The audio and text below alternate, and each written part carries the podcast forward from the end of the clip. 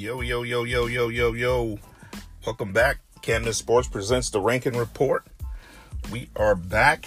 Episode 86 is in the building. Thank you guys for following Camden Sports One on all the social media platforms Twitter, Instagram, Facebook. Thank you guys so much for following. Been really engaged this past week. Um, we had real exciting time. One of the main reasons I started this uh, Camden Sports, and in fact, the only reason I started Camden Sports was to be able to give back and help young men and women reach their collegiate dreams by playing on an athletic scholarship. So, that being said, this past week um, was really exciting because I had the opportunity of watching 400 talented players, and I wanted to narrow it down to 40 gentlemen who I felt are the top 40 players that I didn't see had offers that were out there. Maybe one or two had an offer here or there that I may have missed, but the sole intent was to give you, the college coaches, an opportunity to see some of the players that didn't have offers. And right away, some of the some of the athletes they text me, DM me, and said, "Hey, I've already started getting some follows and some dialogue with some coaches." So very excited to do that. That's going to be a once a year thing we're going to do uh, just to try to highlight and shout out those who don't have offers so that we can help them get that free education and further their athletic dreams.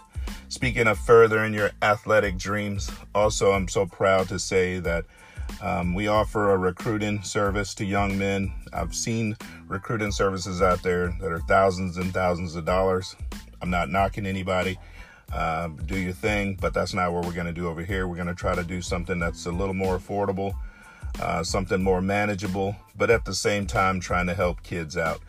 Um, I just got to say, so far, the results from our Can't Miss recruiting service have been tremendous. We are changing lives. I can tell you the phone calls that I receive from the families. It's giving me chills right now just thinking about it, how excited people are when they do get those offers, and anything we can do to help it's available if you see our website. It's under our recruiting service. Um, enough about us. Let's get into you. Let's talk about one of our athletes that I recently watched his film and I was shocked that he didn't have any offers at the time, but he's since got an offer. But I believe more is to come. Today's episode is on Peyton Henry. Get to know this name, folks. This young man is out of Andover, Kansas. And when I tell you he's a special, special player, uh, he is. I'm going to just tell you a few things about him.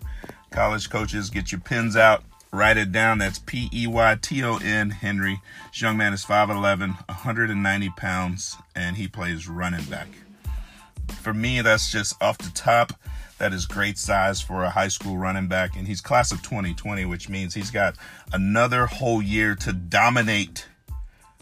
Dominate, which I believe he will. Um, I'm going to stand behind Peyton Henry and say that he's going to make a college program extremely happy if they offer him. So let's just talk a little bit about. He recently went to a Pittsburg State camp, and at that camp, he ran the 40, and uh, they clocked him at a 4.47. The guy can just flat out run. Uh, and for me, I feel like he is one of the top running backs in the whole state of Kansas. I haven't done as deeper dive in Kansas as I have in Texas, but I have looked at some film and I have watched some players, and he definitely stands out. Uh, one thing I really like about him is his ability to catch like out of the backfield. A lot of times when you throw a running back a ball, it sometimes look like they're fighting the ball, like get away from me. But this guy has soft hands. Um, and then not only that, once he catches it, real, real elusive in the open field. They use him a lot in the screen game, kind of like Alvin Kamara, or like uh, I actually compare him later on to uh, Christian McCaffrey.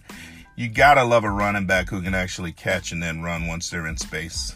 Um, what I also like about him is if you need a yard or two, he will lower the shoulder on you. He'll lower the shoulder and he will finish his runs and I've seen him do that several times, which for me tells you a lot about a running back who understands down and distance. And what do I need? Do I need to get that yard or do I need to switch hands? Very, very clever when he's running the ball. Really good vision, has extremely quick feet, and I feel like he's got home run speed. So, last thing I'm going to say about him before we uh, wrap this up is he, he runs with a low center of gravity, which for me is is good. It gives him a nice, it creates balance, uh, whether he needs to cut right or cut left, and that I think that's a, a very important key to know. That's some of the things that I really love about Peyton is that he has things that you can't actually teach.